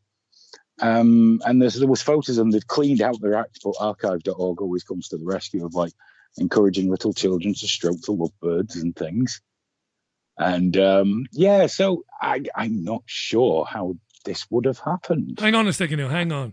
Are you telling me that this is a common enough thing where you have these animals that, well, they're costumes for actors to wear, and they are animals, but animals with where the penises are very yeah, prominent. asses hanging out. And the yeah, children I mean, are well, encouraged to touch is, these things. This is a group. This is a, a, group of people that do these things. They're like, you know, a troop. Yeah. And um, I imagine they're available for birthdays and bar mitzvahs and all kinds of things. How? Um, but I, I don't know. I don't know. I'm living in clown world, dude. Yeah, yeah. I, I don't know what's going on. I understand postmodernism, you know, from Marxism leads to critical theory and critical Yeah. race theory and gender identity, you know, and I understand the- much in the way I understand how a car works. But Yeah. you could also just tell me it's fairy magic. I don't know how we've ended up at this place. I I, I just don't know. If We've you had a child, if you had a child, defend. Well, okay, let's before we come to the defending thing. If you had a mm. child that you dropped off, and you learn that this idiot showed up in that costume, I know that you would introduce that guy to his own dildo. I know you would. Of course I would. Yeah. Without a moment's hesitation. Yeah, we can place it somewhere on your person that it'll be nice and safe. How did they get the car? Where do they think it's okay to do that? I just don't get it. it's affirmation. A lot of this, again, a lot of it, it's, you know, a groundswell affirmation from queer theory up to social media, which has amplified this a thousand, ten thousand times. You've got people that think that's acceptable. that Drag queen story time Right. is acceptable even when they're of a sexual nature. When most drag queens will tell you we're not for kids. Are you telling No. me? Are you telling me? And I hate to do this because I would have criticised right wing shock jocks. I would have criticised right wing shock jocks for what I'm about to do now, but I'm going to do it because I feel strongly enough about it. Are you telling me that total fucking freaks want the public somehow to to affirm them that it's okay to be a total fucking freak? Yeah. Because that is a fucking freak that went into that library. Look where we are, Richie. Okay, you got a guy exposing himself to women and children in a spa Yeah. in America, being being protected. Tell us about that. Tell us tell us that story. Go on, tell us. Take all the time you want. Went, someone went in, said he was a woman. So in California, they have to let him in. And this is where self ID is the problem. When people say you're against trans people, I'm not asked about trans people, No. but I, I know what men are like. Okay. Yeah. And he went in, he was getting uncomfortably close to women and children, little girls in these changing rooms with his tackle out and showing it to all and sundry very proudly. And now the uh, the the sort of confirmation bias has kicked in. It's all a lie because the woman that reported it is a black woman who's religious, so it's a lie. And Slate picked up on that to help them out. Antifa turned up to riot on behalf of a nonce because any man, I don't care what you identify as, I don't care what you think, any man that gets his tackle out in front of women and children is a nonce. He's a paedophile, yeah. It's a, full blown. So this hairy arsed uh, guy who says he's a woman jumped into a pool with women and children, Oh, the pool taking showers facing the changing rooms. got the tackle out, and Oh, yes. and this so-called anti-fascist group turned up to support him. Oh yeah, The because freak. because some people opposed to it came out to protest, and of course they weren't all fine people either, you know, because the, the extremes we get judged from both sides. But then they turned up to defend the nonce and said we stand up for our trans brothers and sisters. But anyone with any sense will see that the last thing any real trans people with dysphoria would do is act like that. Because that's not a part Of of, them they course, want to we associate. we know themselves. trans people, you and I, and of course, Yeah, of we- course we, they shouldn't even have to defend that. them. Of course, they don't. And so also, this is they? going to set back. This is going to set back gay rights decades. Of course, it is. It took them so many years to get away from that. Completely unfair Yeah. Um, conflation between them being paedophiles and gay. My mate John made this point on social media today. John is in New York. John is gay, married to Steve. Gentlemen, I've I got know to know John. I think I know John. Yes. Yeah, yeah, and, and he said he made the very same point. So what I can't understand is why the San Francisco Police Department are not billy clubbing the bejesus out of the nonce that's jumped into a women's changing room and a Because pool a woman. Because he This says he's a where we are now. This is this is where we are now. What we've done in when all the original things were drawn up, the GRCs and things like that, and right, we, we assumed trans people were trans people. Yeah, But but of course, like queer theory dictates and postmodernism, the umbrella has widened dramatically to just be gender identity trumps all, because we should all be this homogenous people that are happy with everything, you know. Yeah, yeah. And so, of course, as soon as that door is opened, the monsters come through, and that's what we're doing. We're letting the monsters in and patting ourselves on the back for being very inclusive. Can you describe that video? Because this is obviously radio. Can you describe that horrendous video that you showed me this morning? I'll, I'll, give it a go. Yeah. Um, sorry, I'm just checking if my wife wants a drink. We're going to make a drink while I'm on with you. Um, okay, basically, uh, it was a couple uh, lying in bed with with a, a little baby and the um, the man was a woman, and the woman was a man, and he was uh, trying to. I think they call it chest feeding, don't they? Not breastfeeding. And when asked, he said, "No, it's it's not getting any milk." Of course it isn't. Of course it isn't. So uh, yeah, we're expected to tolerate this. I saw this video. It's genuine. I, can yes. I just endorse this? And I'm going to I'm going to retweet this video. You have a man who thinks he's a woman with a baby, forcing baby. basically a baby to attach itself to yeah, his nipples. On. Yeah. And um, we're supposed to affirm this. Uh, but again, say, aren't you stunning and brave? Why is it's he not being dragged out of his house, charged with child abuse, and banged up? Because it's gone throughout the entire system. It's what they tried to do with PIE, pretty much but you know, society wasn't ready by then. But now we're cheering for them. We're cheering for them. Is that really com- is this is this really common from people who have long held ambitions to normalize the rape of children? Is that where this is going? I don't know. That's that's definitely a part of it, and there's no denying that. If you look at the MAP movement on on social media and Twitter, which is, you know, like, well, we, we definitely don't attack children, so we should be proud of our paedophilia. Yeah. Um, that's, they're trying to normalize that. There's organizations like Prostasia in America who uh, push it very hard. They're a child protection org that also has a section on its forum for child sex dolls. Um, the, the, the world, it's, it's just gone mad. It's just gone mad every day I feel every one of my 48 years. Yeah. I I don't understand how we could allow this. No, neither do ne- neither how do we I. got here. How how do you end up um, accepting that? I'm and looking. It's going to get worse. I'm looking at it's the video now. It's it's it's sick to look at the video. Yes, you've got this is. bloke who says he's a woman. He's a bloke. You've got this woman who says she's a man. It's horrendous. He's stroke. She's stroking his head and he's holding the child, and the child, he's holding the child to his nipples. This is child abuse.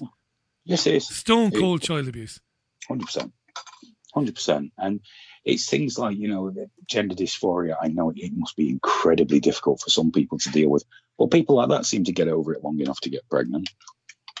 Um, men don't get pregnant, you see. I don't care what anyone says. I'd get banned off Twitter for saying that again. this happens to me quite a lot.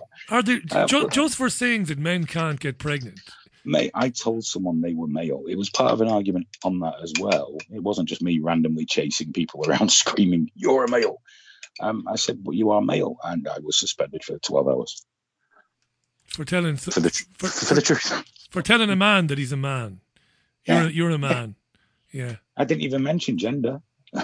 Didn't even mention it because I'm not stupid. But yeah, we're just we're in an unwinnable situation, and now it's uh, it's it's very difficult. And Andrew Lawrence just shot himself in the foot for something that he got a pass on a few years ago. I you know I don't know whether he's racist or not, and it was an ill ill-advised comment that he made, but he's, he's finished now. Tell tell us now. Let's not because I don't know. Yeah, he made. Um, Who is he, by the way? Who he's, a, he's an online comedian. He's always taking the mick out of the woke. Yeah, that's what he does. I, I wasn't a massive follower, but I was certainly aware of him. And he put a joke up, and he put a just saying all the white guys scored the penalties. Oh yeah, I saw that. Yeah, yeah, yeah, yeah. So everyone went berserk, and what what think you should go, all right, all right, it's just a joke, calm yourself and move on. But he had to double down. And he went, look, don't be upset because black people can't take penalties. right. Now, that's not racist. However, it was perceived to be. Perceived to be racist, yeah. And I, I accused him of doing it to himself because he knew full well his entire. He knew what would happen. Well, he, he was in their hands. If you're in the hands of the woke, they will crush you. And they just got in touch with all the places that were going to put him on and just took apart his entire tour. I saw that. So, so his timing was terrible, and he knew this because because idiots were tweeting definitely racist comments to the Yes. three footballers. His timing was wrong. I saw what happened then. This guy Andrew Lawrence, yeah. So immediately stupid, doubling down. He's lost As soon as his tour. He's lost his tour because you have all these arseholes then, these worthy Yeah. people who've never made a mistake in their lives. They're Mm-hmm. contacting the venues and they're saying, uh, you can't have this guy, he's a racist. And it hasn't been determined. And then you've got Femi and arseholes like Oh. Owen Jones who go looking to destroy people. That's why I, I get away with what I do because I'm very hard to cancel. Yeah. Not because I've got pots of money in the bank, just because the people I work with for they know who I am. You're like Jonathan Hart, you're a self made millionaire. So Oh, Mister, no, of course you're not a self-made millionaire. No, but you're you're you're a guy who platforms yourself, so it's going to hmm. be more difficult to to get rid it of you. could be. Yeah. I can't tell you on air about this too much, but I will tell you off air because it's super exciting. I'm itching to tell you. I only heard today, but it could be they might have a way of cancelling something I'm going to do soon. But if they do, that might be very beneficial for me as well. So I, it's a win-win. I'll say what I want. I don't care, and I say the things I say because I think they need to be said. Because anyone else that feels that way and tries to talk about the things I talk about finds themselves harassed, losing jobs, having their family attacked. You know, so if you can stand up, you should. It's your job. You're beholden to do that, in my opinion. Well, I, I agree. Well, I'm going to be a hypocrite now because earlier on you've got Dawn Butler from Labour saying that not being racist is not good enough. Not having any hatred in your heart for black people is not good enough. You've got to be visibly doing something. And of course, I say no, that's have to. outrageous. You have to do everyone else's job for them. Yeah, yeah. You know, the, the, the best way to defeat racism is just don't be racist. And, you know, just, just crack on. Well, 99,000 More out of every oxygen. 100,000 are not. This is the thing. We're not. People That's are not it. racist. And we're just giving oxygen to them. And now look Yeah. at this big push, including from Richard Tice about, excuse me, about doing away with anonymity online, which I think is a horrific idea. I agree. Now, it does piss me off when you got these morons, you know, threatening you. And you know, I've had quite a bit of uh, abuse over the years. I never, I never complain about it. But when they start threatening your family, just for a brief second now, just for a microsecond, I think I'd love to know where you are. But I am in agreement with you. I think it's outrageous that they're going to try and compel Twitter and Facebook to hold all the details on every single user. What there are bloody good reasons for anonymity as well. What they tell me is, oh, well, your data will be safe. And I'm like, well, you know what? I've been in the business. That I don't know about that. Number two, I do know, and I know this for a fact because it's my personal experience. Let's say you're online, maybe you're Turkish, and you say something negative about the Turkish government, Yeah. as is your right, yes? Yeah. But then Turkey get in touch and say, who is that? Give us their information. Yeah. Turkey did it more than almost any other country. No better man than you to talk about this because you had this for And years. This does happen, and we always said the same thing. No. Yeah. Oh, well, the best thing was with LiveLeak is like if they put a warrant out, they couldn't compel us because we didn't even make people use their real email addresses Yeah. for precisely this reason. You were doing you Um, were doing there was nothing end to end encryption long before anybody else was doing it, but you were doing it in your own way. Listen, we don't want it's your real email address. Do you want- Yeah. Yeah, I, I, I don't want that information on people. What good is it to me? I'm not Jeff Bezos. No. And by the way, don't be talking are- about Turkey anymore. the- don't be talking these about are some of Turkey. the reasons, though. These are some of the reasons I'm not a self-made millionaire. No, exactly. I know. I know. You could have. You guys could have I'll made a say what I like about Turkey, and you won't stop. No, me. of course not. No, but but you know, if you if if you want um if you want uh, an example, just look at your own country now. Forget about Turkey. Oh, this is full on totalitarianism now. Oh, we're, we're embracing it wholeheartedly, aren't we? You know, I've, as you know, I am not anti-vaccine. I know it annoys a great deal of you listeners who give me round tellings off. That's the last time But you're going to say that on this program, by the way. Next time I'm you're gone. sorry. sorry, I think I dropped out again there, but I'm ahead. not anti-vaccine. However, I support everyone's right to believe or you know whatever they wish, and that's important. But I'm seeing this push now to compel people. Yeah. And that horrifies me deeply. Even as someone that, that sees so many of the positives in, in vaccination in general, and I do. Um, whether anyone likes it or not, you know, complain at me later, it's fine. Just tweet at me that I'm a shill for which government of your choosing. We've we, we're, we're, we're, we're, we're grown up. We're, we're grown up. We we uh, we we are grown up. We are. Yeah, you're entitled to your opinion. And uh, But I am horrified by what's at happening. this. Yeah. I'm horrified at the coercion.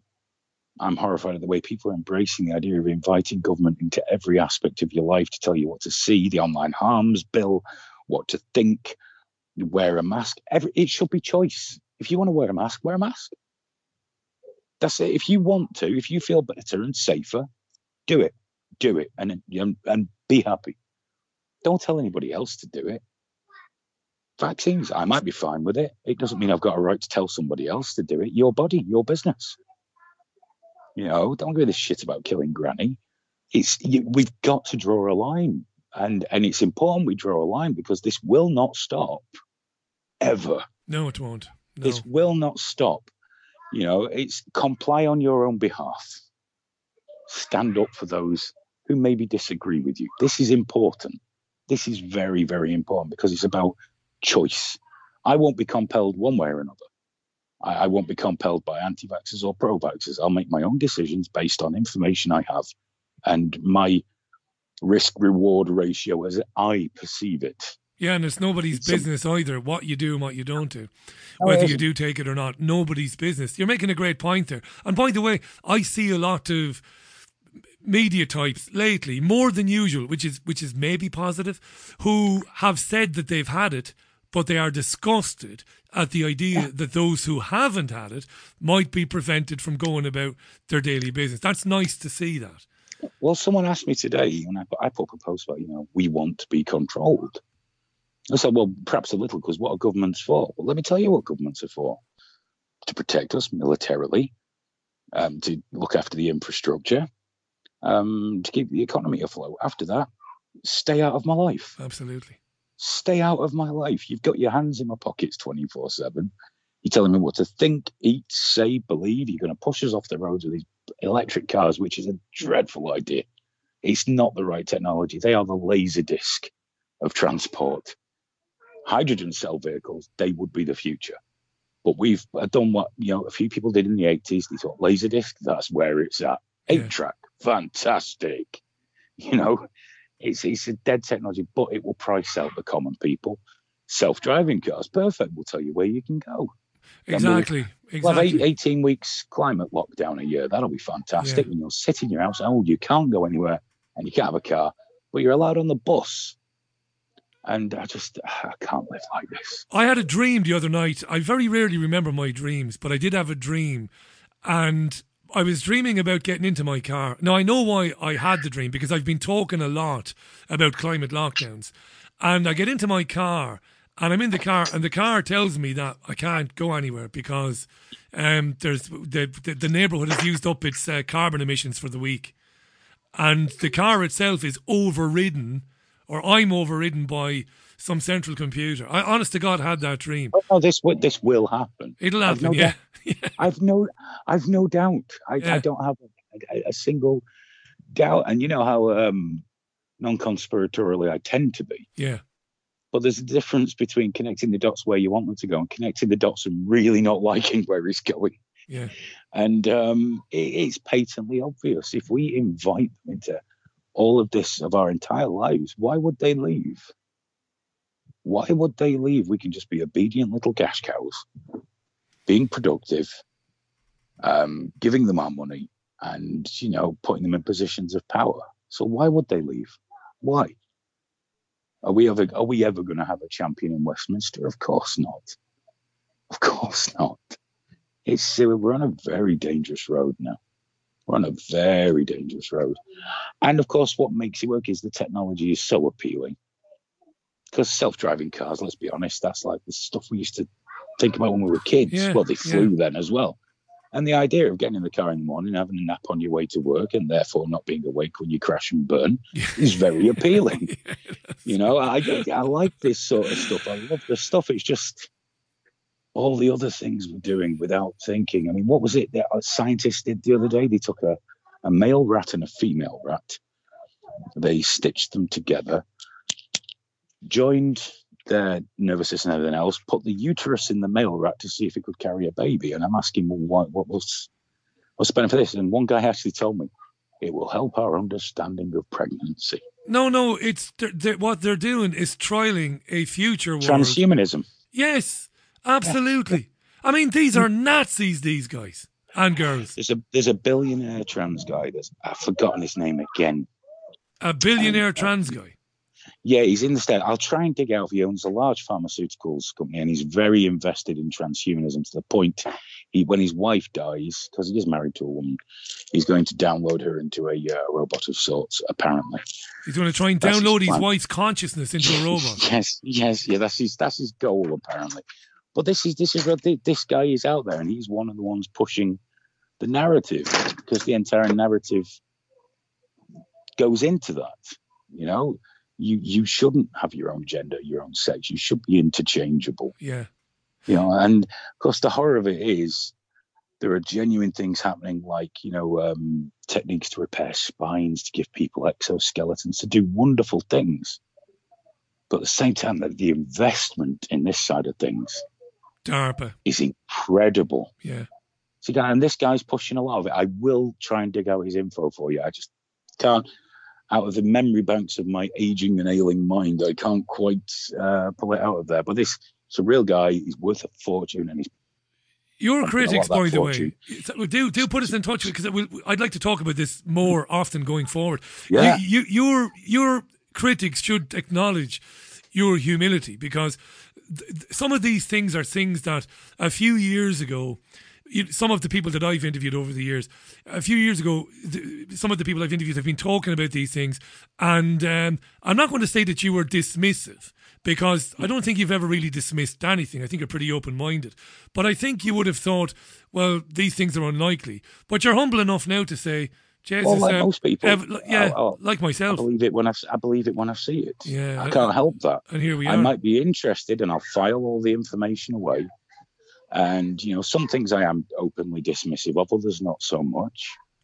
Because, like everybody, I've got my own biases and beliefs yeah, and course, everything yeah. else. But I try and keep things in mind. And there's, there's no shame in going, ah, you know what? That's that is real. There's no shame. I'd rather being wrong just means you're learning. Yeah. If, you, if you can admit when you've been wrong, you're learning. That and wasn't the fine. back door. That wasn't the back door sneaky way of um, saying to you that No, you've no, been no, wrong. no, no, because right. because I'm I'm the same. I'm the same. One there are the things that I said no way. Yeah, is being being wrong is something to be attacked. yeah, I often say, and I'll say it till my dying breath, and you know this is true of me as a, as a, as a person, is I'd rather fail than not try. absolutely right. Gee, I'm wrong a Because- thousand times a week. There's nothing worse than not trying. I'd rather get it wrong and learn than just not try, just accept everything that anybody tells me. I mean, anybody. You know, you got, you've got to back it up with something. Yeah, yeah. So sometimes I might ridicule it. Sometimes I might just find it amusing to ridicule it because I am. Yeah, I enjoy being an asshole sometimes. Other times I'll file it away and look at it again in the future, and if it turns out to be so, so I always, it. I Um, always suspected that you enjoyed being an arsehole sometimes. I don't know what it is. I don't know what it is. But as somebody, It's enjoyable. That's what trolling used to be.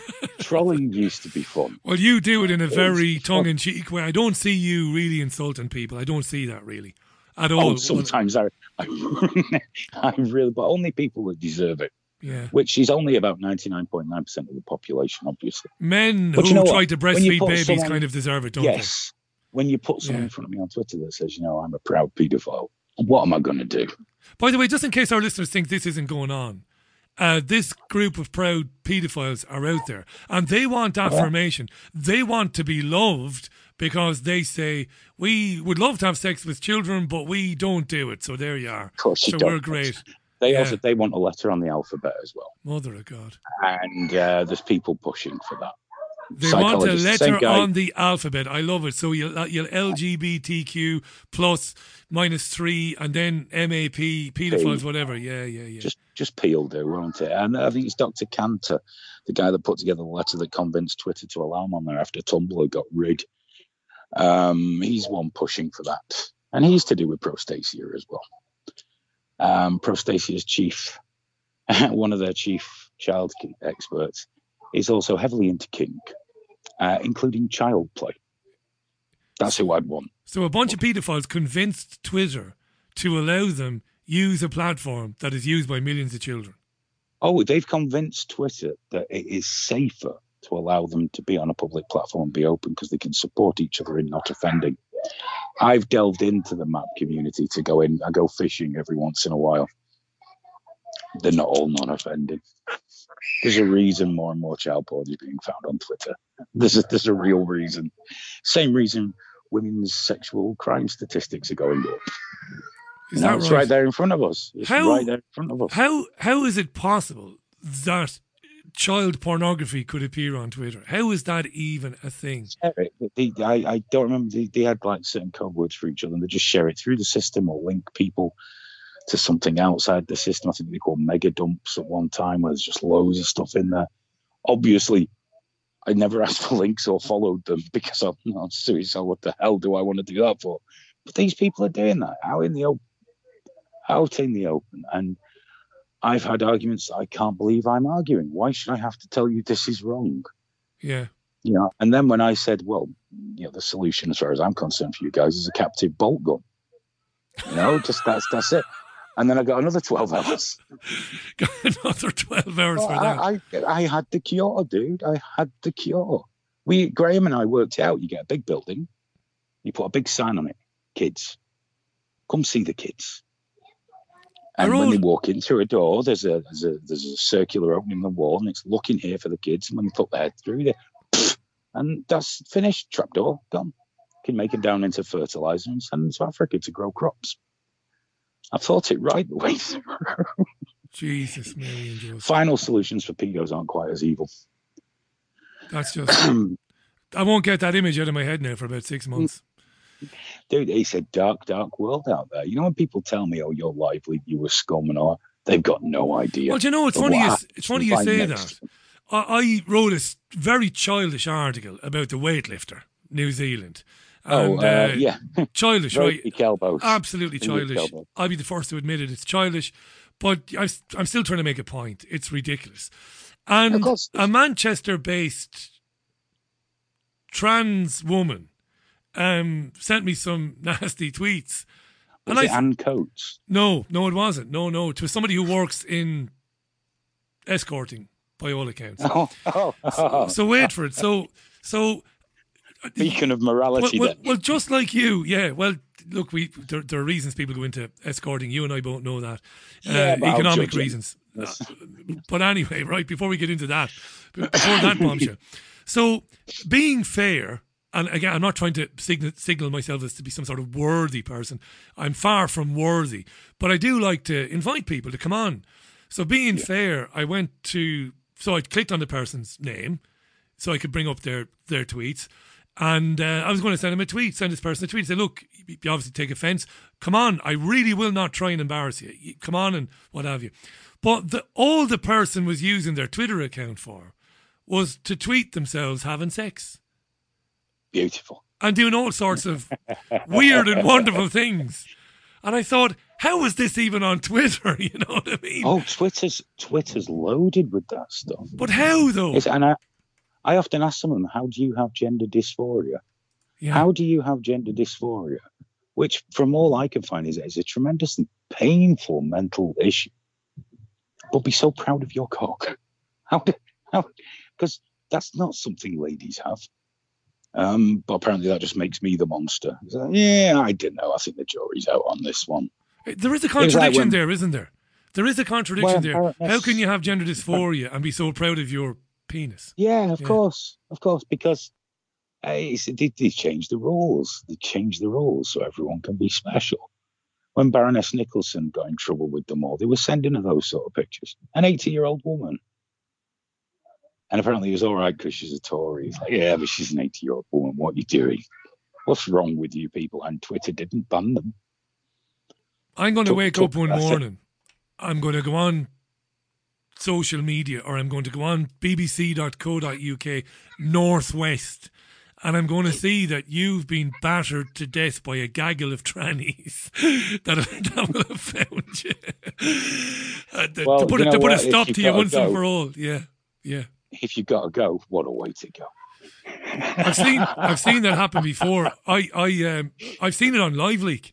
I saw a video on LiveLeak once of a guy running from a group of trans women who he'd paid for sex, but he, but he hadn't paid them, Yes, and he ran away. India, so it? they caught up with him. It was on it was on LiveLeak, and they gave him a proper One of my favourites, I think it was from Manchester, it might have been actually, someone picked on a trans woman.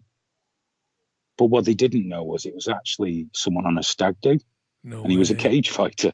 Oh, I remember that. It was a bloke dressed So up as a woman, but was actually Dressed as, a cage yes, and dressed as a lady, he dealt out the most spectacular talking to, How to karmic. these young gentlemen.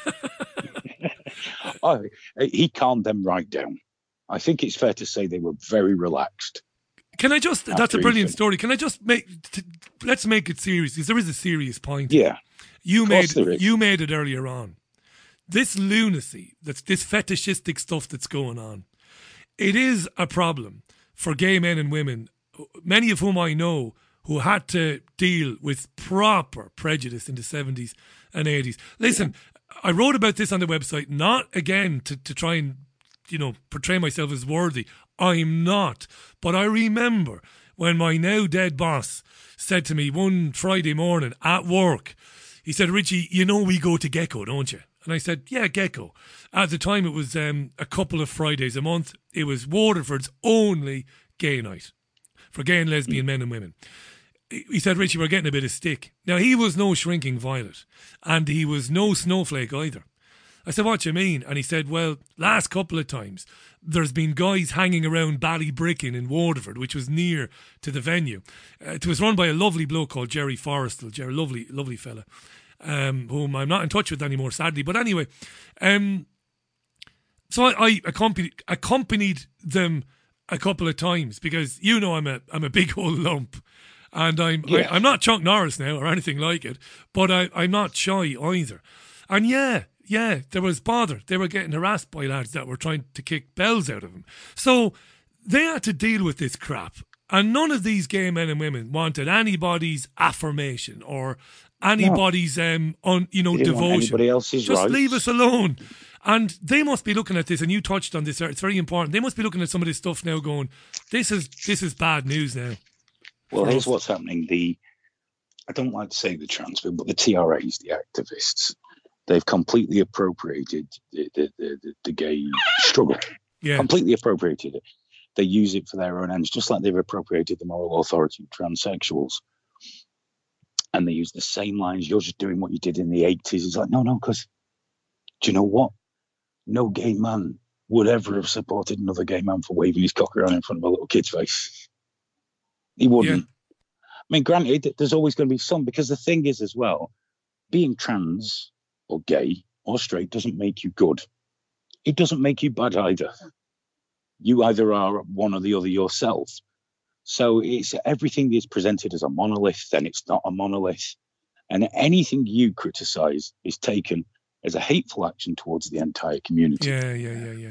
You know, I think Peter Tatchell was posting once how they were taking away some bushes in a park that he enjoyed and how that's disgusting to the gay community. And I said, well, you could always try not fucking in the bushes. Yeah, yeah. Just a thought. He won't come on with me ever again, by the way, because Well, the no, last, he won't- he won't last time he was on, yeah, nor you. Last time he was on with me, I owned him when he said that we have to go after people who think these things, and I took him to the cleaners.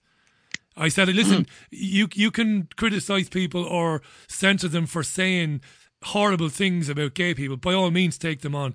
But the minute you start talking about thought crime, I'm not having it. And I used to have have Peter on regularly. Took him apart. Peter yeah. Tatchell Yeah. is, is wrong from head to toe. The man is wrong from head to toe. He's a wrong one.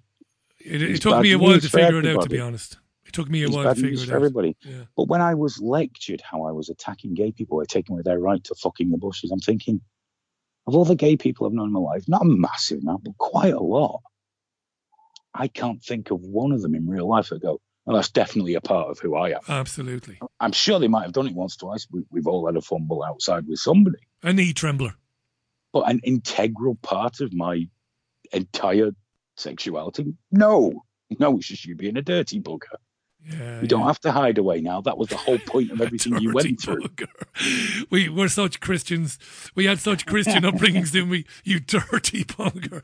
Anything Well, that you doesn't involve yeah. the anything that doesn't involve the missionary position and thinking of God is dirty.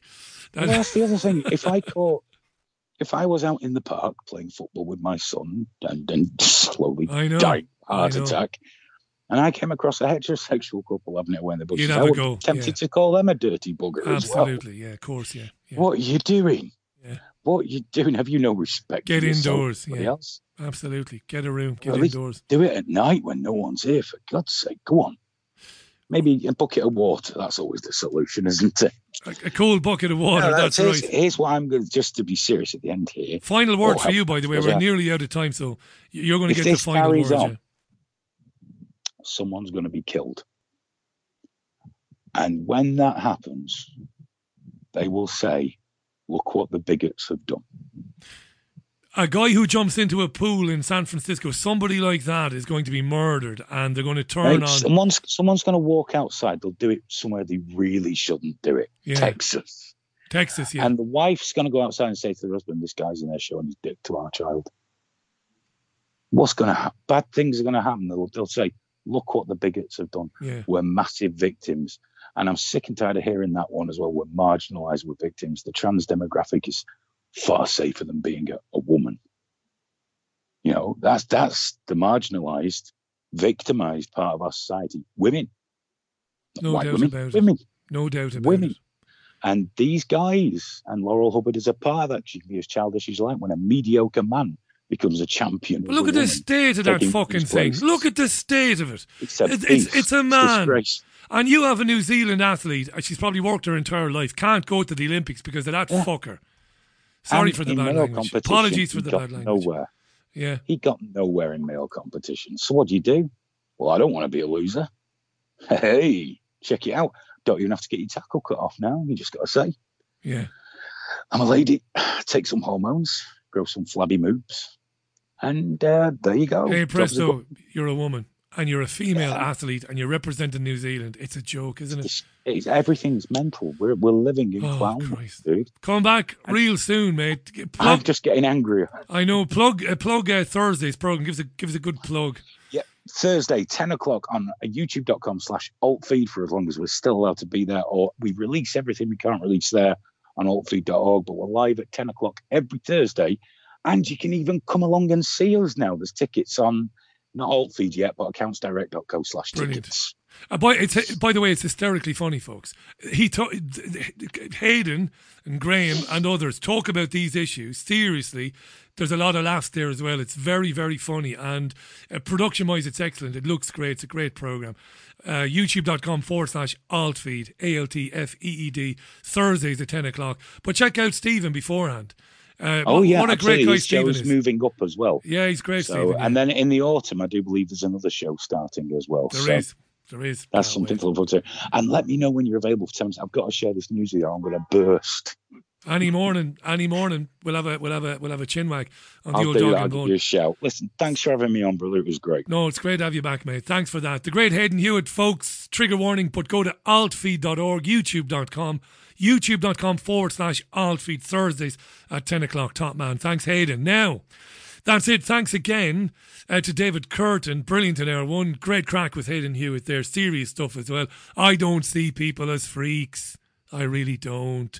It's not mature to be referring to people in those terms. But sometimes, a bit like that funny guy Andrew Lawrence. Sometimes you've got to put it up them, you know. You've got to push the boundaries a bit because it is getting crazy, really. When a guy can go into a spa in California and you know get naked in front of women and children and say he's a woman, you know, I, I think it's time to uh, it's time to say things about that, you know, and to call it out as best as you can.